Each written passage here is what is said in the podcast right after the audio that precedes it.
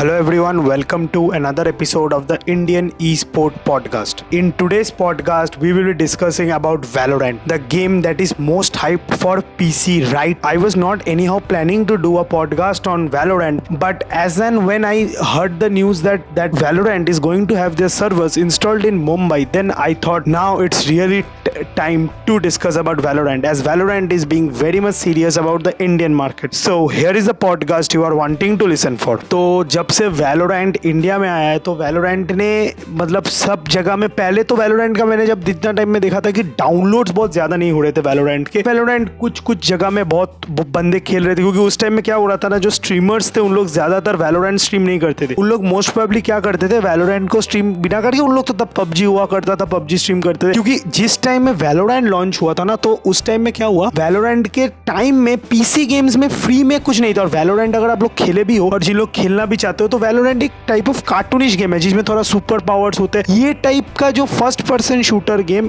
बहुत कम था। तो वेलोडेंट इनिशियली थोड़ा बहुत तो कम डाउनलोड देखने को मिला था। अब एज यूजल उतना बड़ा ब्रांड था, इसलिए उसने अच्छा मार्केटिंग किया तो थोड़े बहुत तो पहले वीक में अच्छे डाउनलोड्स है पर as and when PUBG was banned जैसे जैसे पबजी बैन हुआ ना, तब क्या हुआ कि मतलब वैलोरेंट ने एक पुश पकड़ लिया। क्योंकि वैलोरेंट का जो सबसे की पॉइंट है, जो बाकी सारे पीसी गेम से वैलोरेंट को अलग करता है इंक्लूडिंग आपका पबजी पीसी हो गया, पबजी पीसी लाइट हो गया। ये जो वेलोरेंट गेम है, ये कोई भी पीसी स्पेक्स में चलेगा। And I literally mean it because PC specs मतलब सोचो मेरे, जैसे मैंने खुद वेलोरेंट मेरे दोस्त के साथ खेला था, उसके पास पेंटियम कोड था। हाँ उसमें थोड़ा बहुत लैक किया था, क्योंकि एज यूजल उसके पास अच्छे उतने ग्राफिक्स कार्ड्स नहीं थे पर मेरे पास जैसा आई थ्री है, मैंने आई थ्री में जब वैलोरेंट खेला था इट वॉज़ अ वेरी मतलब लैग नहीं कर रहा था क्योंकि मेरे पास एट जीबी रैम था और अच्छा खासा ग्राफिक्स था, दो जीबी और शर्ट करके छह जीबी का टोटल ग्राफिक्स था। So it was not lagging at all हाँ थोड़ा बहुत तो फ्रेम ड्रॉप देखने को मिल रहा था, पर नहीं मिला। और अगर मैं स्ट्रीमर्स जो मेरे दोस्त है, मैं उनसे भी जब पूछता हूँ कि जब उन लोग स्ट्रीम करते हैं like Valorant doesn't even lag उस सेम पीसी से अगर स्ट्रीम भी हो रहा है लाइक मल्टी पीसी सेटअप नहीं है सेम पीसी सेटअप है। और पीसी भी नहीं, वो लैपटॉप सेटअप है, उससे भी जब स्ट्रीम होता है Valorant doesn't take lot much of memory lot much of battery lot much of power तो इसलिए ये एक बहुत ही बढ़िया एडवांटेज है वैलोरेंट के लिए। और बाकी सारे जितने भी गेम्स है ऑनलाइन एफपीपी वाले जितने भी गेम्स हैं,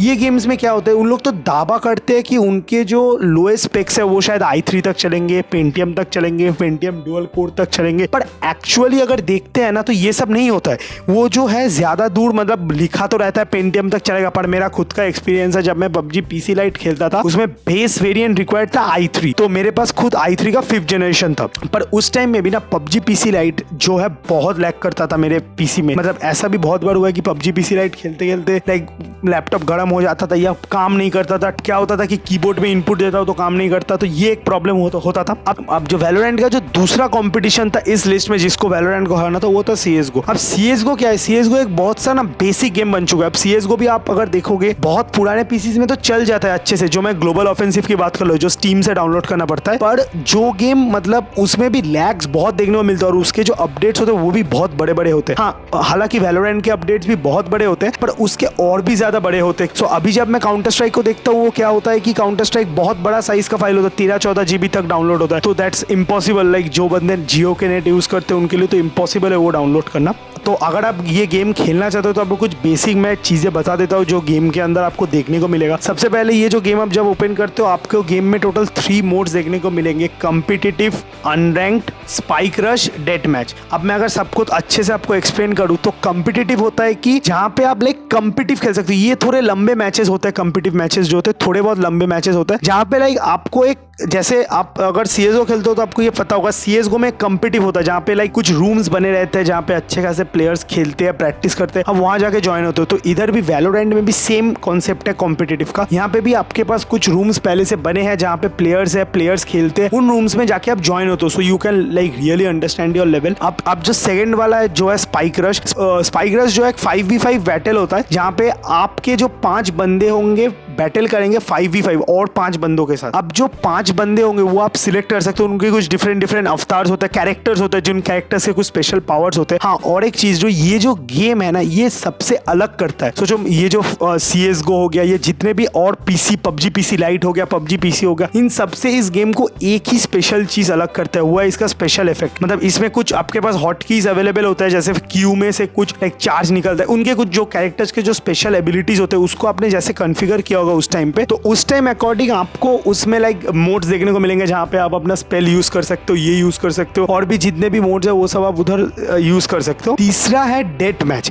अब डेट मैच तो आई थिंक जितने बंदे ने पबजी खेलते हो या सभी खेले होगे, पबजी जितने बंदे खेलते हो, सबको पता है कि तो डेट मैच में क्या होता है मेनली कि आपको जो है आप सिंगल खेलते हो। तो सिंगल सिंगल में आपको क्या करना पड़ता है, एक तो एक ट्वेंटी प्लेयर्स का जगह में आपको छोड़ दिया जाता है। ये अभी डिपेंड करता है सर्वर के ऊपर, क्योंकि मैंने खुद ट्वेंटी प्लेयर्स के साथ खेला है रूम्स में, और कभी कभार क्या होता है, दस प्लेयर होते हैं, पाँच प्लेयर होते हैं। ऐसे डिपेंड करता है पर ट्वेंटी प्लेयर्स तक भी ये जाते ही मैक्सिमम ट्वेंटी होते हैं, वो आपके लेवल के ऊपर डिपेंड करेंगे कि आप कौन से लेवल में वहाँ इधर भी बहुत सारे लेवल्स है, जैसे आप इधर खेलते हो कि पबजी में क्राउन एस ये सब कॉन्कर तो इधर भी बहुत सारे लेवल्स है जो हम लोग आगे पॉडकास्ट में डिस्कस करेंगे। पर अभी जो वैलोरेंट का सबसे बढ़िया हाईलाइट है, वो है जो कि पहले एकदम ही इसके पास नहीं था, वो है इसका, वो है इसका सर्वर ऑप्शन पहले क्या होता था, अभी कुछ एक दिन पहले मतलब एक दिन पहले पंद्रह अक्टूबर को एक अपडेट आया था वैलोरेंट में, जहाँ पे वैलोरेंट ने सारे यूज़र्स को एक ऑप्शन दिया था जहाँ पे वो अपने जो है सर्वर्स को सिलेक्ट कर सकते हैं। जैसे कि तुम मुंबई सर्वर में खेलोगे, सिंगापुर सर्वर में खेलोगे, ऐसे टोटल छह सर्वर्स थे उनके पास। जो सर्वर्स में हाँ और जैसे आपको जैसे पहले क्या होता, पबजी में चूज़ करने को मिलता था, एशिया, यूरोप, जो भी आप सर्वर करते हो, इधर भी सेम बिल्कुल है। आपको इधर चूज़ करने का पूरा पूरा ऑप्शन मिलता है कि आप कौन से सर्वर में खेलना चाहते हो। वैसे आप चूज़ करोगे पिंक के अकॉर्डिंग पर मैं एक छोटा सा रिकमेंडेशन दूँगा, या मैंने ये खुद अभी जो है एक्सपीरियंस किया कि जो है, ये जो मुंबई सर्वर है, इसमें थोड़े बहुत तो पहले वो पार्टी नॉट रेडी का एक ग्लिच आ रहा है। सेकेंड ऑफ़ ऑल इसमें क्या हो रहा है? थोड़ा बहुत एम का प्रॉब्लम हो रहा है। मतलब जैसे कि मैं, मेरा जो माउस है, उसका डीपीआई ज़्यादा नहीं है। तो इसलिए क्या होता है? मेरे को बहुत ज़्यादा माउस घुमाना पड़ता है। पर मैं मुंबई सर्वर में एक ये प्रॉब्लम देख रहा हूँ, या मेरे को नहीं पता, पूरे गेम में हो रहा है कि जब भी मैं माउस को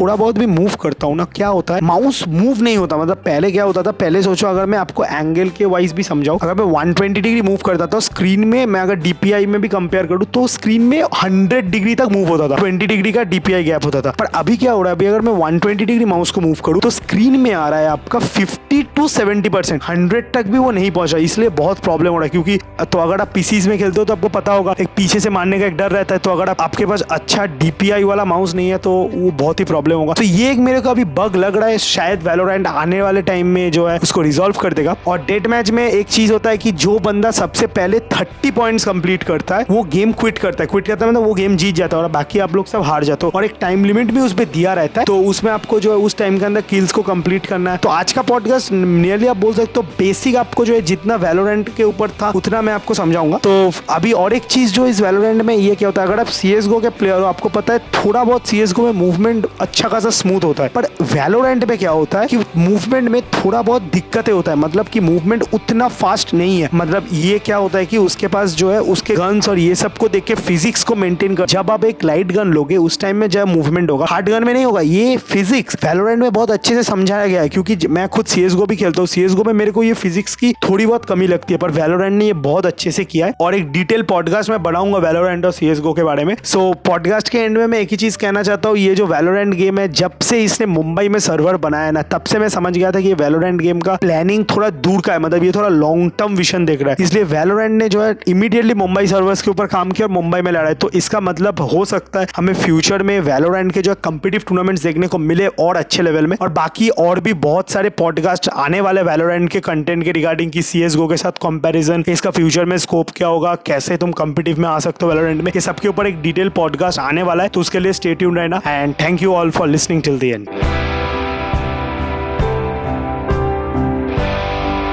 Thank you guys for listening to this podcast till the end. I hope this podcast added some value to your life. Before going, if you like this podcast, do not forget to hit a like button if you are listening this podcast on YouTube and if you are listening this podcast on Spotify, Apple Podcast or Anchor anywhere, then do not forget to follow us there to get regular notified of our podcast and also I will be very much grateful if you just take a screenshot of this podcast and share it on your social media platform tagging us at the rate Indian Esport and I will give you a free shout out on all our social media platform. And if you are listening this podcast in the morning, then have a great energetic day ahead. And if you are listening this podcast during the night, then then good night. And meet you all in the next podcast. Till then, keep listening and loving your life.